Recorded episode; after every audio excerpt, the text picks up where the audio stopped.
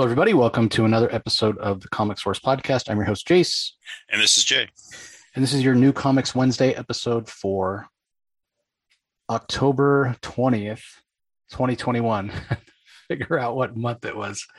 Oh, man, I'm tired. Uh, anyway, uh, quite a few good books this week, but maybe this week's going to be noted more for what's not there. Uh, so depending on which site you follow to get your list of comics or where you get your comic news, you may or may not know that there are several titles, especially some really good titles from Image. They got delayed this week. We're hoping they're going to be next week. All has to do with the paper shortage and supply chain issues and whatnot. So a few Marvel books, uh, like the latest issue of Spider Woman and Moon Knight, uh, and then from Image, um, Second Chances, Man Among Ye, Saint Mercy, Time Before Time, Vinyl, all books that we really enjoy uh, that we're going to have to. We've already read the digital copies, to be honest with you, but we won't talk about them because you guys won't get a chance to uh, to check them out. Even though we go spoiler free on Wednesdays, we'll wait until they actually hit comic shops. So I don't know, maybe it'll be a, a extra heavy week next week. We'll have to we'll have to wait and see. So just a reminder, if you're looking for the DC stuff, go check out our episode from yesterday, the DC spotlight that I do with Rocky from Comic Boom. Don't forget that that one has full spoilers. Rocky and I go deep into the story. We talk about plot points, and there's plenty of spoilers. Uh, we we go deep diving as opposed to the new Comics Wednesday episode where we like to keep it spoiler free. So that being said, let me dive right in. Um, I'll talk about Trial of Magneto number three first. Leah Williams is the writer. Lucas Werneck and David Messina are the artist. Edgar Delgado on colors. Clayton Cowles on letters. Tom Muller's the designer. So Magneto's on trial for killing Scarlet Witch. Like everybody remembers that Scarlet Witch is dead, right? Oh, but wait, at the end of issue two, spoiler alert if you haven't read issue two, uh, Scarlet Witch shows up on the last page alive and well and kissing the vision. So, um, maybe not the Scarlet Witch that we knew, but appears to be. So, like, what's going on? There was talk earlier on in the series of bringing Scarlet Witch back, the way they bring back mutants, the way they resurrect them with the the five and whatnot. But you know, I, I, talked before previously about the series about how Scarlet Witch has really been put through the ringer by Marvel, and I I don't think they do it necessarily. I mean, it's editorially driven. I, I feel like for the most part because they want certain things to happen in the Marvel universe, like no more mutants. There's too many mutants. Let's get rid of mutants, and it all has to do with Scarlet Witch's power the fact that she's able to manipulate reality makes her so powerful that when you want to change things on a fundamental level editorially you can use scarlet witch. Let's just use scarlet witch. But then she gets blamed for things. And like i said i really feel like she's been done dirty. Like is she a mutant? Is she not a mutant? Is she magneto's daughter? She's not magneto's daughter. Like it's become so convoluted. And so currently as it stands i think i can't even be 100% sure um, she's not a mutant. And that was kind of the loophole that Professor Xavier needed because there's still some bad blood there. There's still there's still hold a grudge a little bit because her, her saying no more mutants. Uh, so they chose not to resurrect her, but yet at the end of issue two, she shows back up. So uh, will that stop X Factor's investigation into Magneto for her murder? Maybe, maybe not. She still got attacked. She still was killed, right? Like I don't know how that all would play out in the land of mutants and, and their crazy laws. But she did show back up, and what that means for the future of the series, what it means for Magneto, I guess we'll have to wait and see. Uh, but this issue is pretty much action packed from from start to finish, um, and we don't we really don't get the answers that you necessarily would think you would. But I don't know, maybe you've been reading Marvel comics long enough to know that yeah, she's not just going to show up and they're just going to explain it.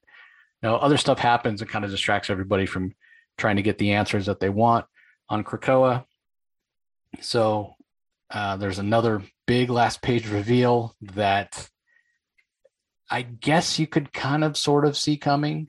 Um, it's not the most original Marvel concept. I'll put it that way. And when you read the book, you'll see exactly what I'm saying. But I don't know. It feels a little, it feels a little tropey. I was hoping for a little more in this series. I think Leah Williams is capable of more. I'm still really, really enjoying it. Don't get me wrong. Really, really enjoy it. I'm a fan of Leah Williams, but I, I don't know. Jury's still out on this one. Where they go on the last page, it's kind of like, oh, we're doing that thing. okay. I guess that could possibly work.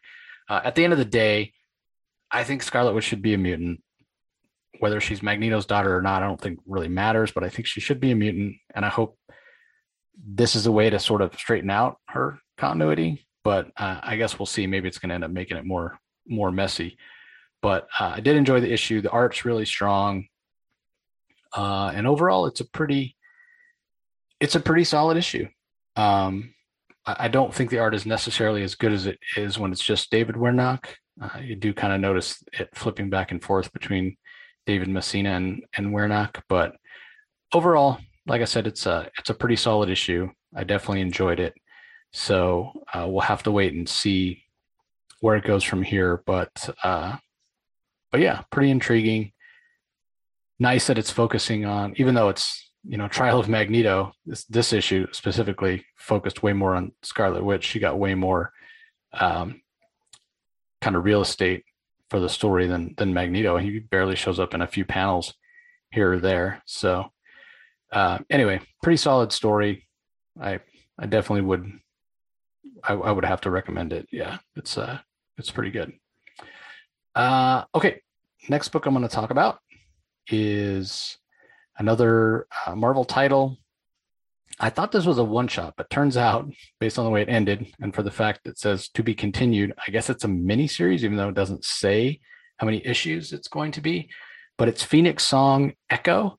So, for those not familiar, there was a storyline from Jason Aaron in his Avengers run recently where the Phoenix Force shows up and basically forced the Avengers to battle against each other to determine who was worthy of wielding the Phoenix power. And it came down between Echo and Prince Namor. And as you might imagine, Namor kind of wiped the floor with her because, of course, she's Namor and she's Echo. You know, she's just, she's like a good dancer and has like good reflexes, nowhere near the kind of power level that Namor has. And so, to everybody's surprise, after that fight, the Phoenix Force actually chose her and she doesn't even understand why the Phoenix Force chose her.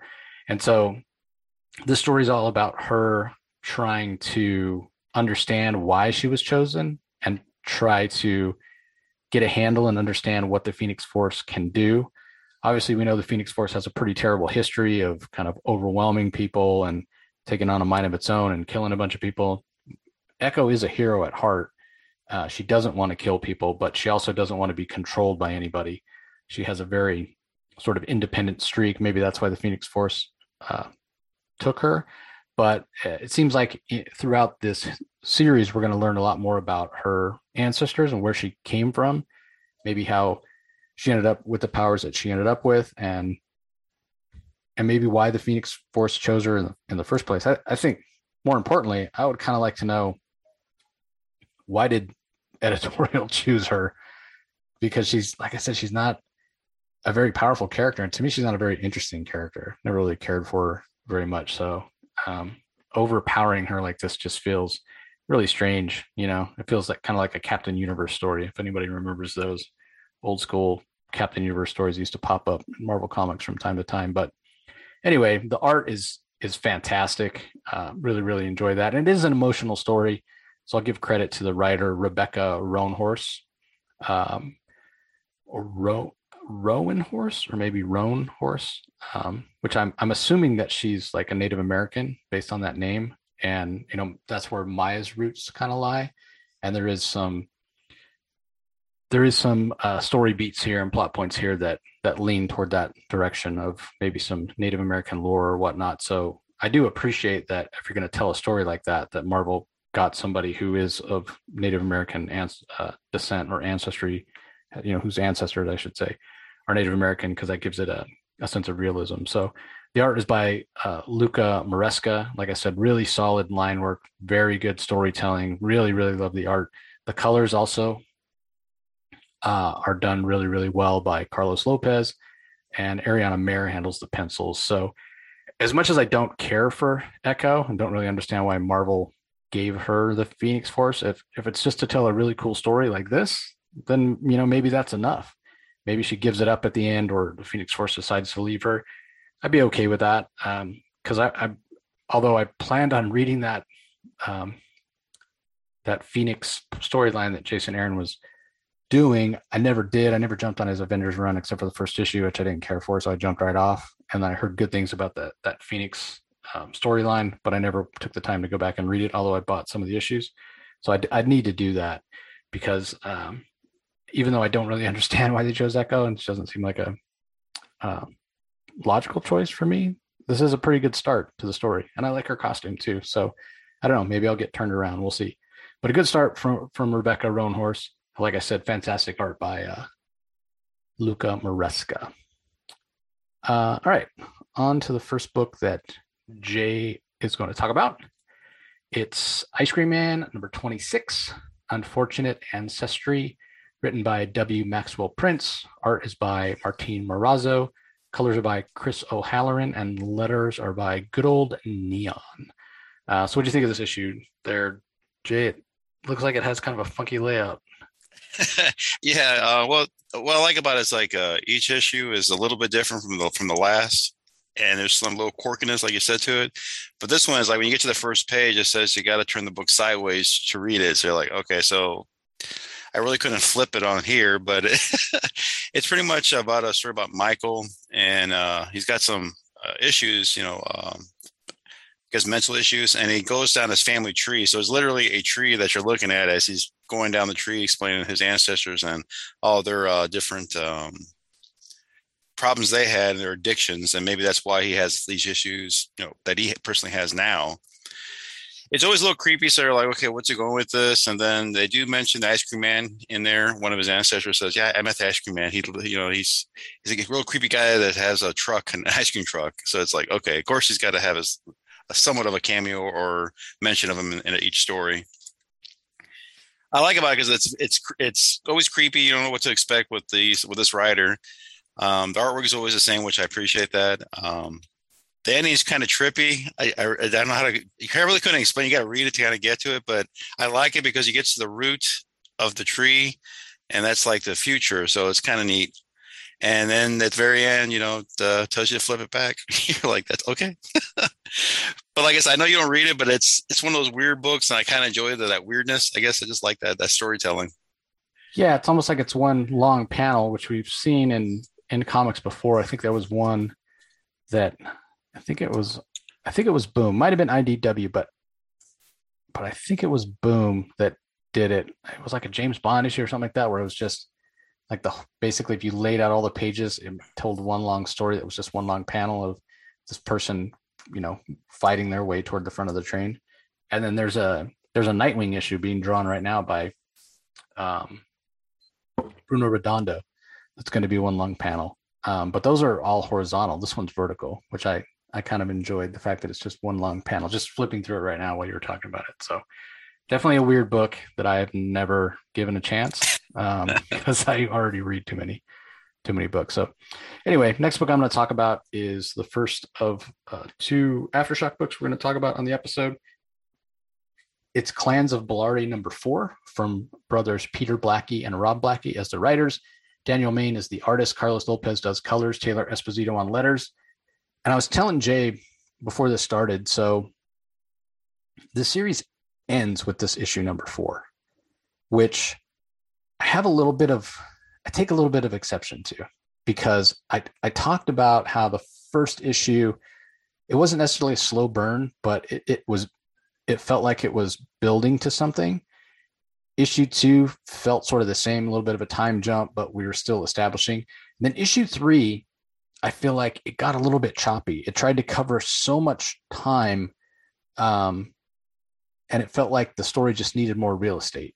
But typically, aftershock series only lasts like five or six issues, and so sometimes there's not enough time to really tell the story that you want to tell. Um, but then we get to issue four, and it, again, there's a lot of stuff that's covered here, but sort of not enough because it ends up ending on a cliffhanger and I understand why it ends where it ends because of kind of the cliffhanger and, and the can of worms that's opened up. If you were to do an issue five, um, then there's maybe not a good stopping point.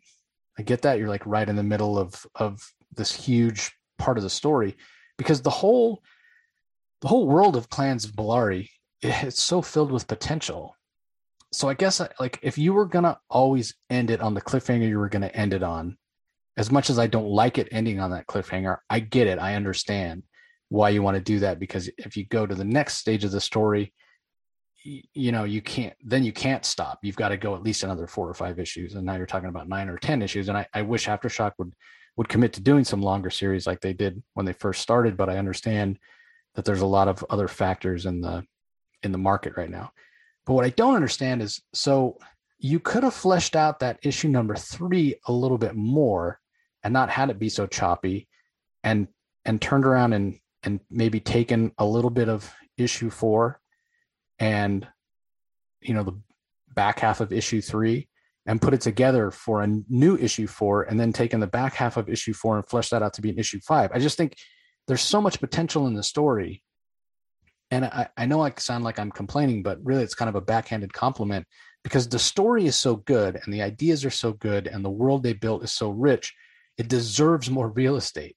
Like I want more of this story, and I think that it could have been presented a little better. It started off so great, especially the first issue. I thought was paced really, really well. Now, granted, you know the the Blackie brothers, they're more known for like TV and film type stuff. I, I think this is their first time writing a comic and Lord knows, I've said it a hundred times, if not more, pacing is the hardest thing to get right.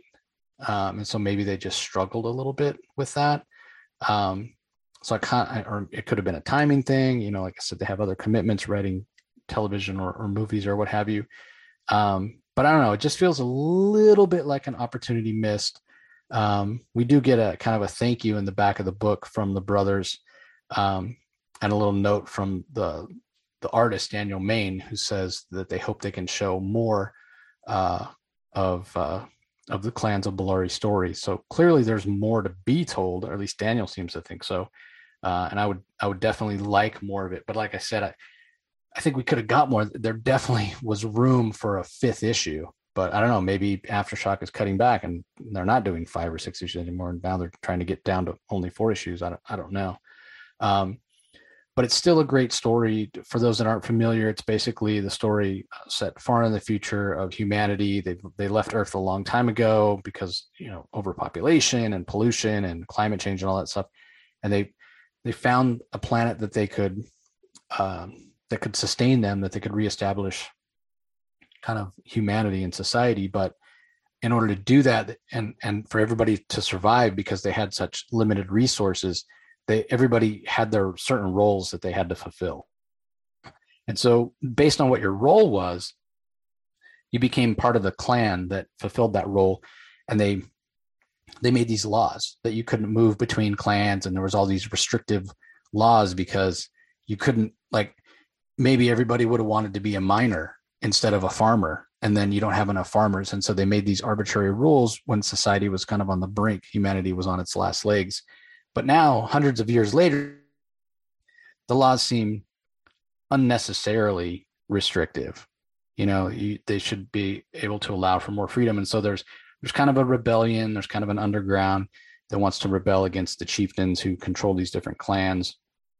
And there's also this, uh, I guess, for lack of a better term, bad guy who is supposed to be outside of the clans, is supposed to be kind of um, uh, above them in a way, um, non-biased because he's he runs the space station that kind of overlooks the planet, and he's uh, kind of in charge of the police force, and so he's supposed to be non-biased, but he's not a good person, and he's very uh, ambitious, and he he he thirsts for power, and he's very corrupt, and so he he goes to the other chieftains and says, "I should be a chieftain too." When they disagree with him, he starts these plans to become a chieftain anyway and um, look for some ancient alien weapons that they first found when when the uh, the humans first got to that planet that they hid away because it was too dangerous. It just does a lot of bad stuff. So that's kind of the overall gist of the story, and it culminates in in how that affects. Because you know you can talk about that and you can see the way the clans can affect people on a broad level, but in order to bring it home and make it relevant, you have to have some characters that you're invested in and you care about. And we're, we're introduced to them right away in the, the first issue. And we kind of get their stories and see it from their perspective, uh, Taya and Gummy. And, uh, and that's kind of how the, the fourth issue kind of finishes up with Taya and Gummy and and how the clan system has affected them and put them in this really untenable position and ends on that sort of cliffhanger. So again, a lot of potential. Uh, I wish there'd been a fifth issue and the whole first part of the story, first chapter, if you will, could have been paced out a little better. But uh, again, I understand the challenges of that, and and I'm hoping we get more. And if we do get more, that the pacing will be a little better the, the next time. And I hope they keep Daniel Main on art because his art is fantastic, as is the Carlos Lopez colors. So I am a fan of it. I do recommend it. Just be aware it gets a little choppy. Um, it just moves at a really fast pace the last couple of issues. So, uh, all right. The other Aftershock book that Jay's going to talk about is Beyond the Breach, number four, Never Be the Same. Ed Brisson is the writer. Damian Couceiro is the artist.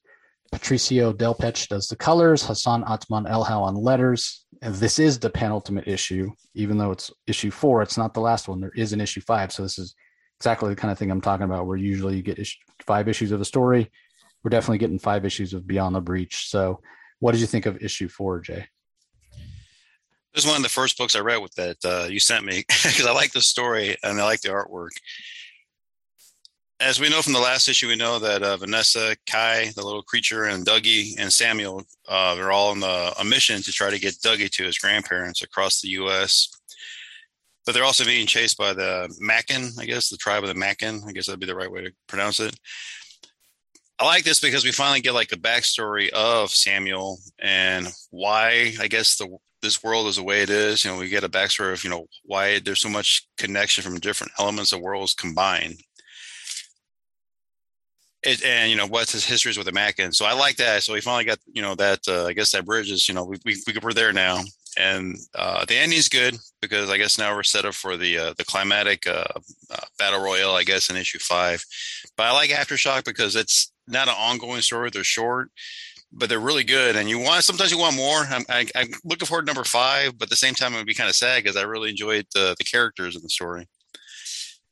Yeah, I would say Ed Brisson. I mean, remember we the first issue we were just thrown into the deep end. The, the invasion happened with all these different creatures, and we didn't know what the hell was going on or what the point of the story was going to be. And then in issue two, we still weren't 100% sure. Like we got a little more information, and we learned that it wasn't just like one world invading another. It was all these different creatures from different worlds.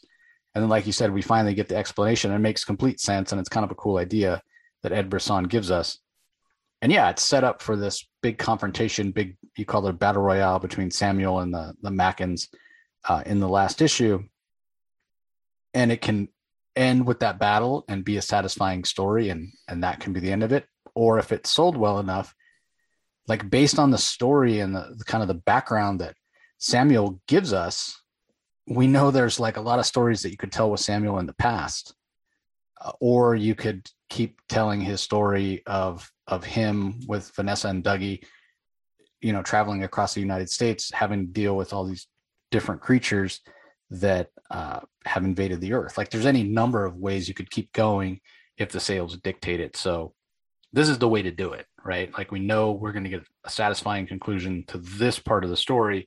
And if Ed Brisson chooses, or if Aftershock chooses, they can continue it. So definitely the way to do it. Big fan. Love the art, love the colors. So uh, I think it definitely works. Uh, all right, another one of the image books that actually made it to shops today, Made in Korea, number five from writer Jeremy Holt. Uh, George Schall is the artist. Adam Wollet handles the letters. So this is a story about a, a future where most of the world is uh, sterile. So you kind of struggle to even keep the human race going, uh, since a lot of people can't have kids. What they have are these little robots that um, that kind of act like kids, but but not really. You know, they're um, because they don't have real intelligence. Um, they're they're toys. They, they call them proxies. Um, but this one like software engineer at, at this company in Korea found a way to to truly give his proxy like artificial intelligence and he he sent it he just sent it out. Somebody ordered a proxy and he just sent this one at random to kind of beta test it and then realize what a mistake he made. And the proxy went through some bullying at school because it was so smart.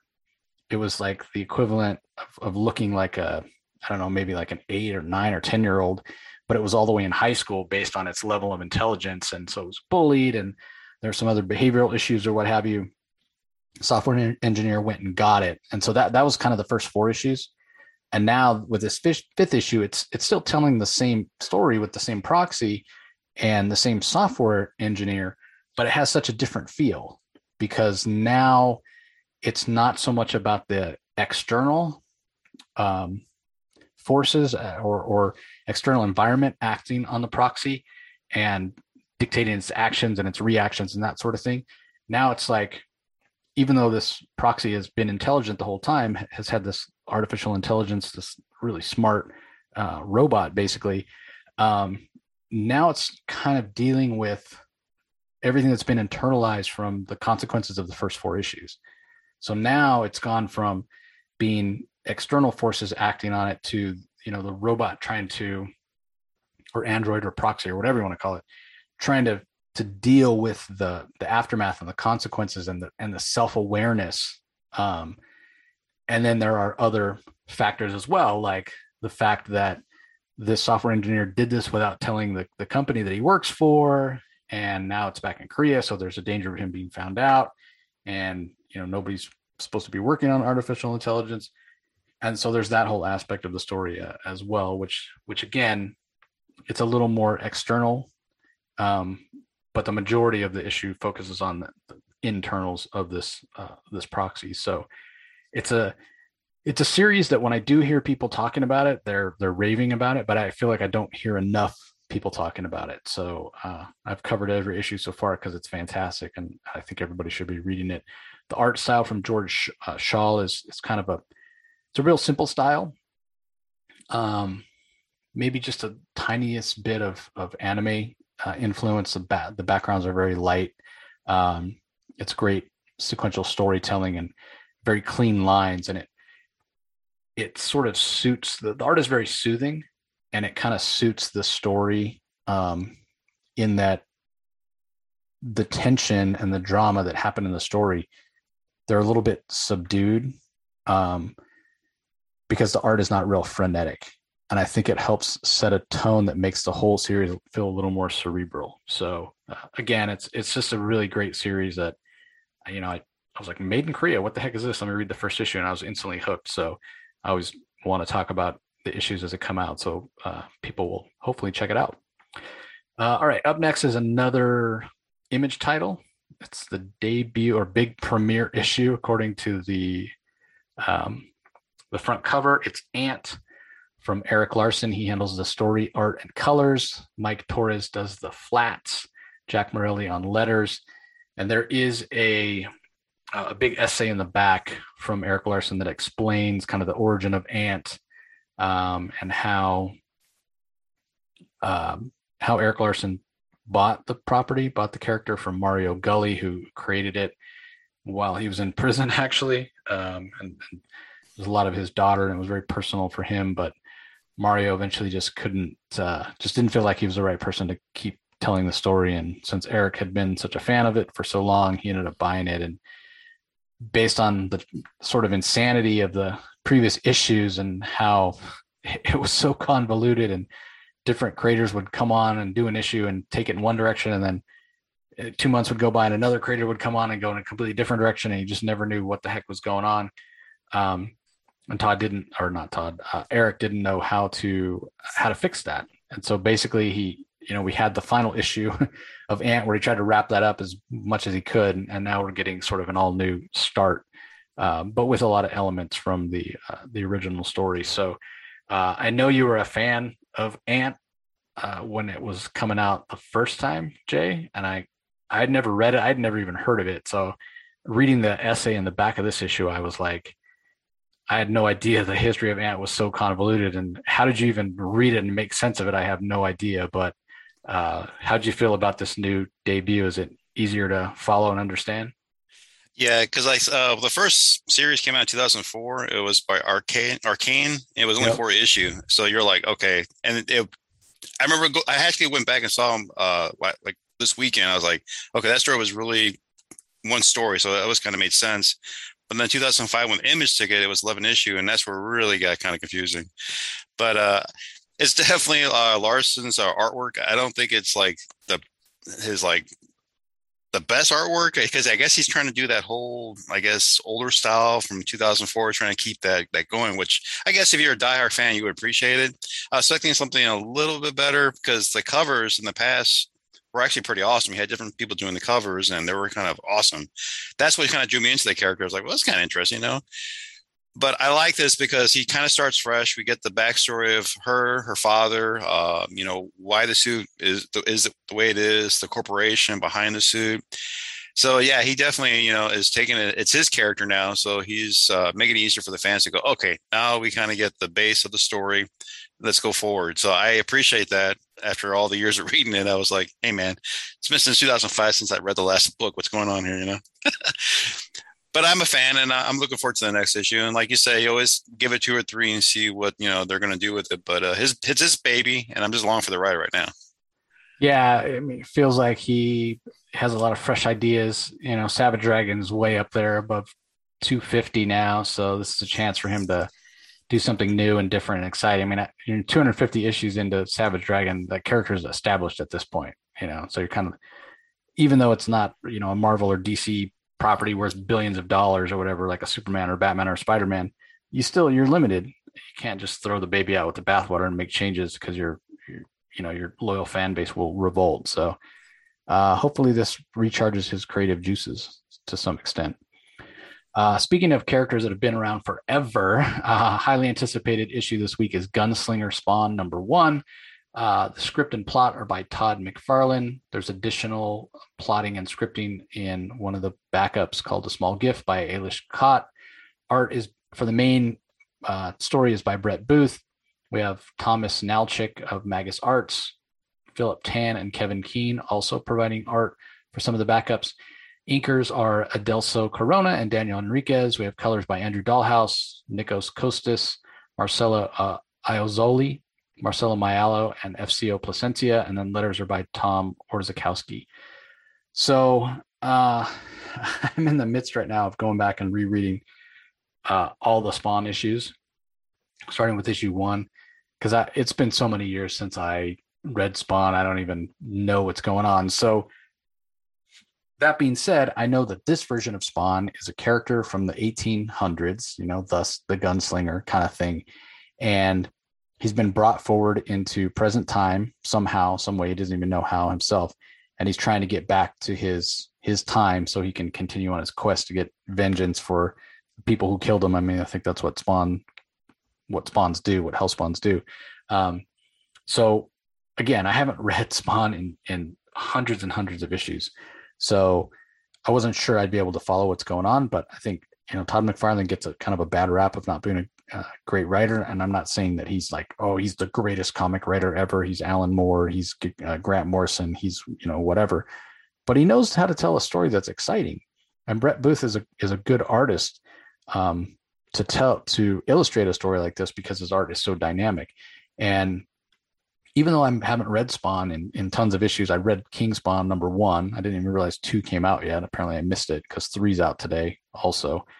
Um, so I need to get caught up on that. And like I said, I need to get caught up on the regular series as well. Um, but all that being said, I was able to read this Gunslinger Spawn issue number one and follow along well enough to really enjoy the story. We get uh, a couple of backups that give um, some context if you don't know who Gunslinger Spawn is, like like I don't really.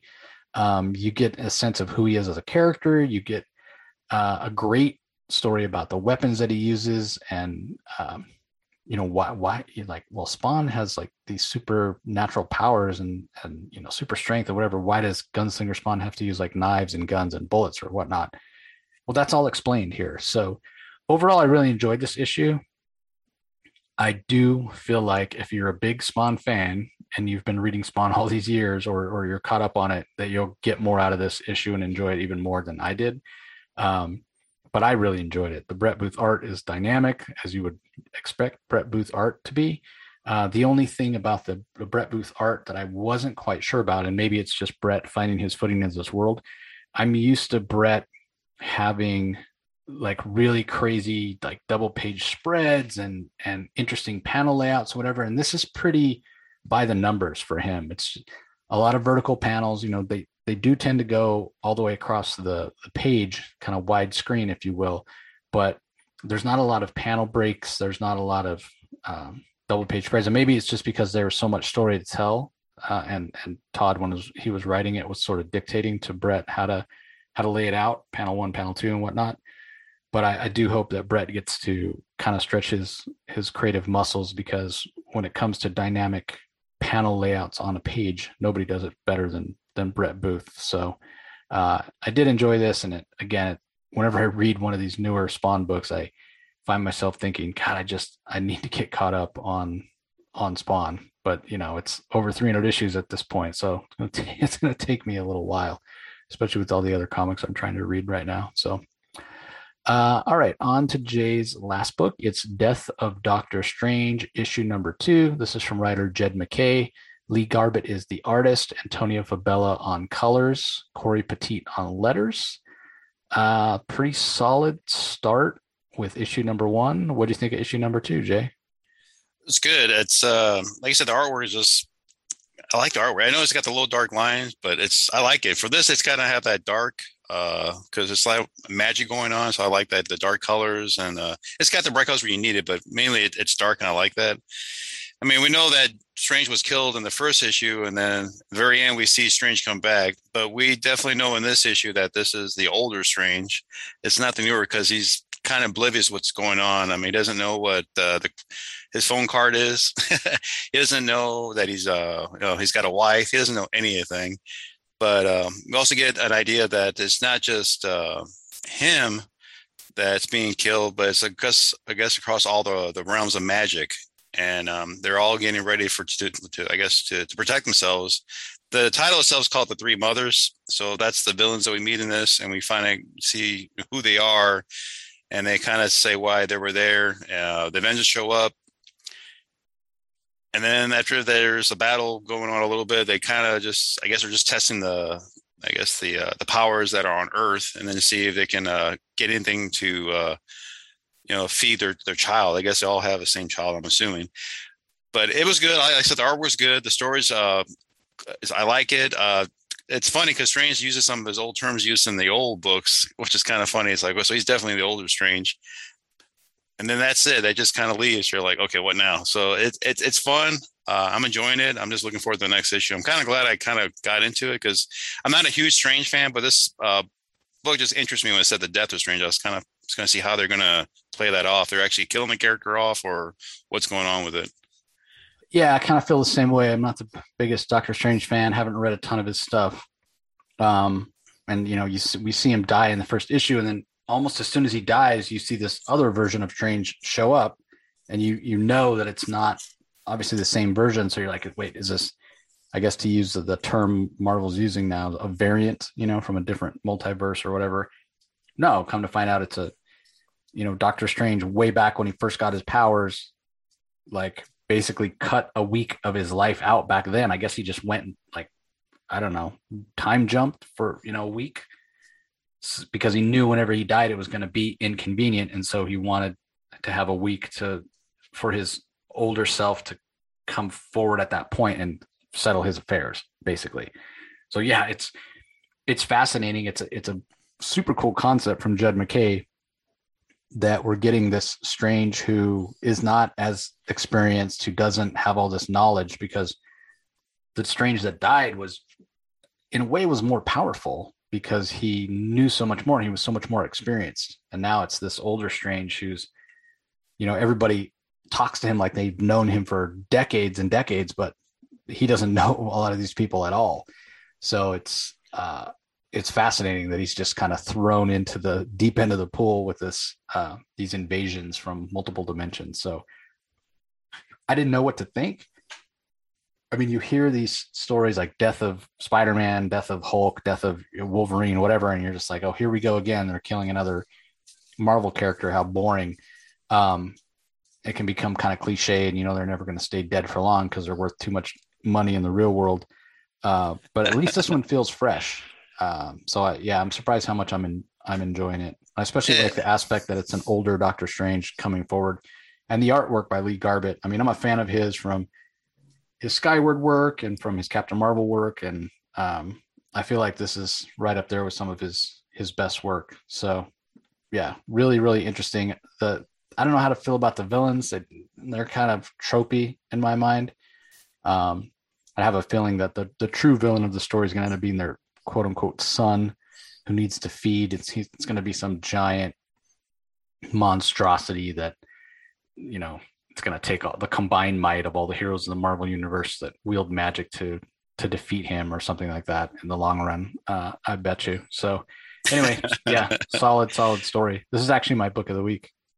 Oh, that's a good pick. I like it. Like I said, I just like his uh, old uh, outfit. It's like they did a good job of getting his old uh, gloves together and his yep. Uh, his aneurysms. And he was like, "Okay, who's your Sorcerer Supreme?" And they're just stared at him like, "What? Yeah.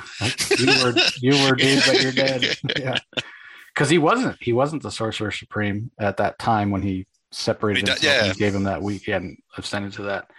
Uh, all right, I have a couple more books I'm just going to mention um, just real quickly. We have the the final issue of the un uh, or the United States of Captain America from writer uh, Christopher Cantwell. The art is by Dale Eaglesham, colors are by Matt Milla, and letters are by Joe Caramagna. This entire series, I've, I've talked about it before. It reminds me of kind of the classic era of Cap. Christopher Cantwell has done such a great job in his, both in his Iron Man run and in his Captain America run of capturing the essence and the feel of some of the classic runs on those characters. Um, for Cap, it definitely feels from maybe, I don't know, around 318, 310, somewhere in there, like up through almost 400, like especially that Mark Gruenwald era.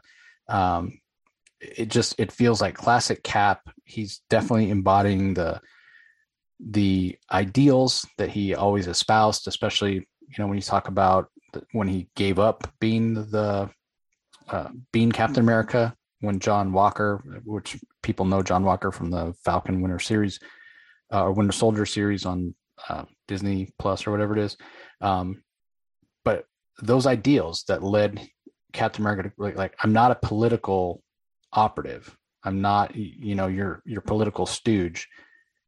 I need to be more than that.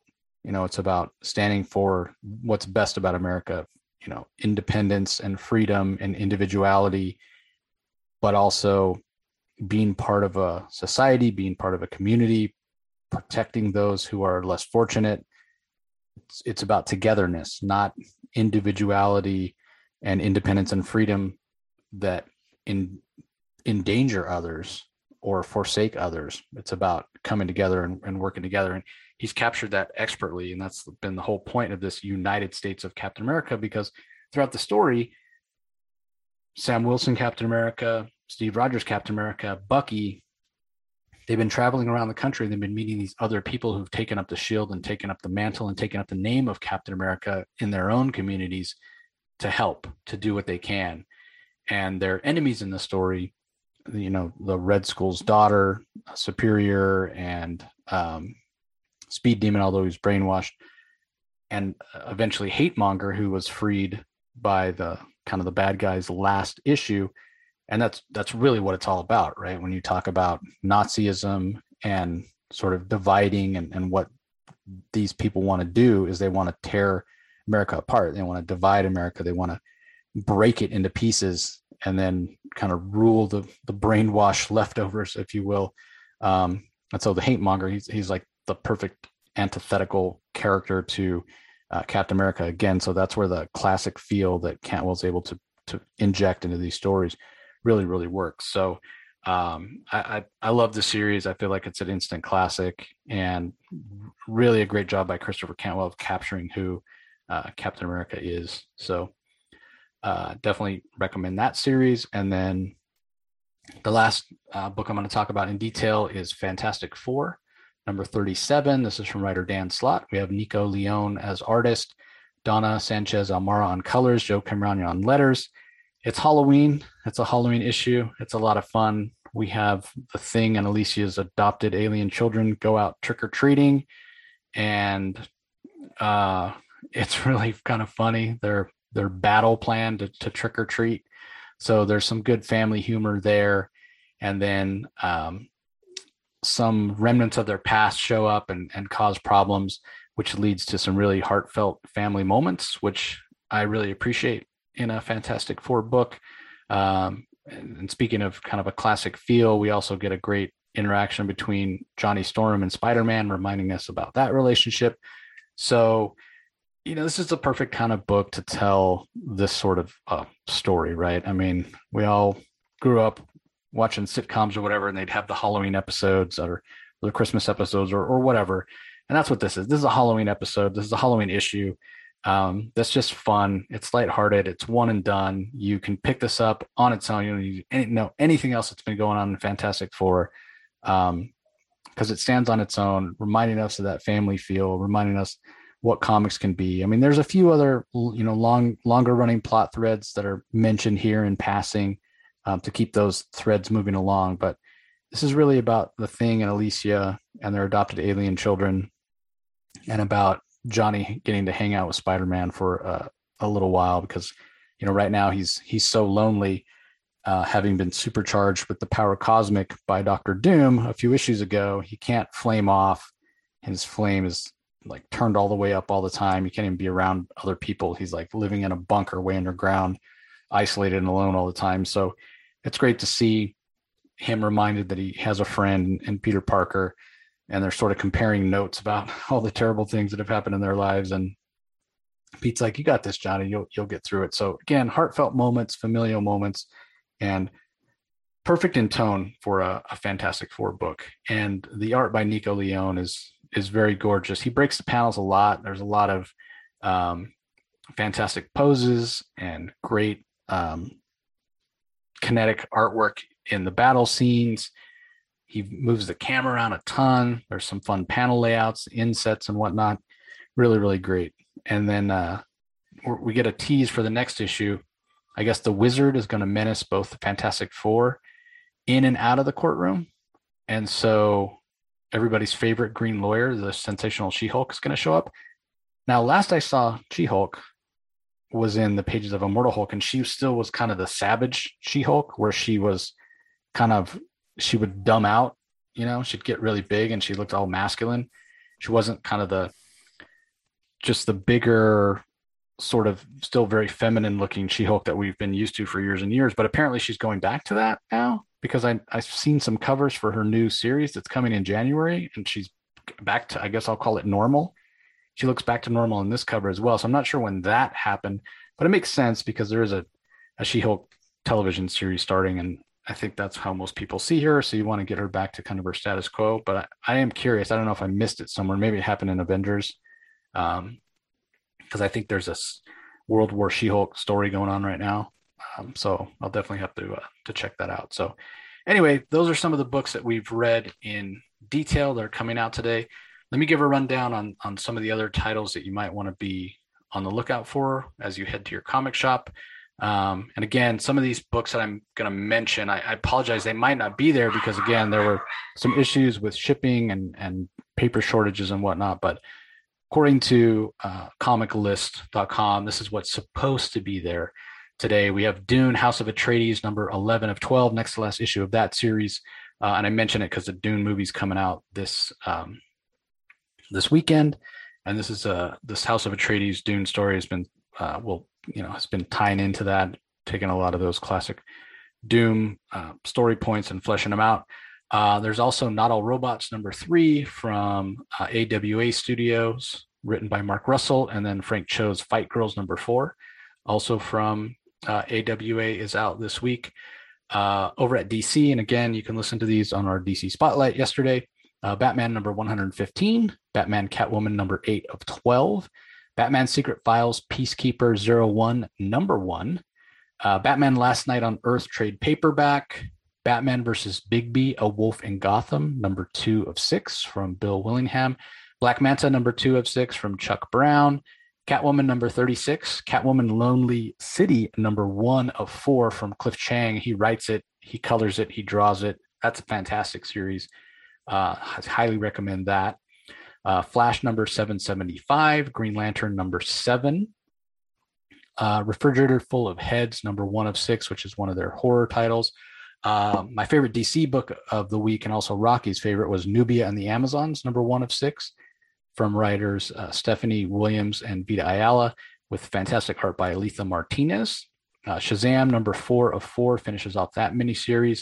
We have Suicide Squad number eight from Robbie Thompson with art by Edward uh, Eduardo Pansica and Dexter Soy. That was a fantastic issue, narrated by Ambush Bug and was a lot of fun. Uh, we also had Suicide Squad King Shark number two of six from Tim Seeley. Uh, Superman Son of Kal-El number four, which uh, that version of Superman has been in the news a lot because of his sexuality recently. And then uh, let's see, I guess that's it from DC. And a lot of the image books were delayed, like I said. Um, so I think we actually talked about, uh, well, there's a, something called Hellcop number one that's coming out. And then, like I mentioned, King Spawn number three is also coming out, although I haven't read number two yet. And then Luther Strode, uh, the complete series trade paperback from Justin Jordan is out from uh, from Image as well.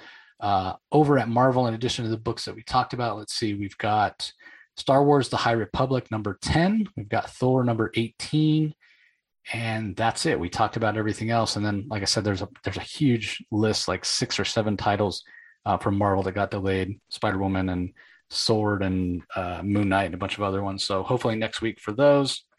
Uh, and I think oh, I should probably mention Gun Honey number 204 from Titan because the first issue sold out, went to second printing. Uh, I actually don't know anything about the series, but I heard a lot of people talking about it.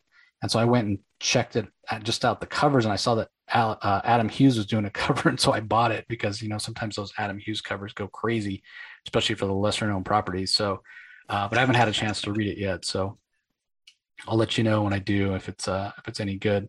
Uh, and then from Valiant, I guess I'll mention there's a couple trade paperbacks Shadow Man Volume 1 trade paperback and the Visitor trade paperback. Uh, anything else that's out this week that you want to mention, Jay? I think uh, Blaze has uh, Maria Llovet uh, Porcelain number three comes out. That's actually a pretty kind of fun story. It's pretty much uh, a, a house where it turns the people into dolls. So it's kind of like a horror theme to it. It's actually pretty good. Wow, that's uh, just in time for Halloween. Oh yeah, perfect. And uh, my book of the week is going to be Beyond the Breach because uh, I've, like I said, I just enjoyed that story so much. Yeah, that's not a bad pick. I I considered that one uh, as well, but ultimately, I just liked I liked the Doctor Strange one a little more because Doctor Strange is a character that's been around forever, and I've never been able to get into, and this has me more interested in him than I've than I ever have before. So, shout out to Jed MacKay for that. Uh, okay, I guess that's going to do it for this episode, everybody. Uh, hope you enjoyed it. We really appreciate you uh, joining us as always, and we will talk to you next time. Thank you. You can find the Comic Source podcast on Spotify, Apple Podcast, Stitcher, Google Play, or whichever podcasting app you prefer. Please tell all your friends about us, subscribe, and rate us. The ratings really help with our visibility and our ability to reach new listeners, especially five star reviews on Apple. Also, be sure to visit us at lrmonline.com to join the conversation, access the show notes, and discover all our other great pop culture content. If you want to email us, the email address is thecomicsourceblog at gmail.com, or you can follow us on Twitter, twitter.com forward slash the comic source. Do a search for the comic source on Facebook and Instagram to follow us on those social platforms. All three spots are great places to find out when we release new episodes as well as follow all our convention coverage. So, once again, we want to thank everyone for listening, and we'll talk to you next time.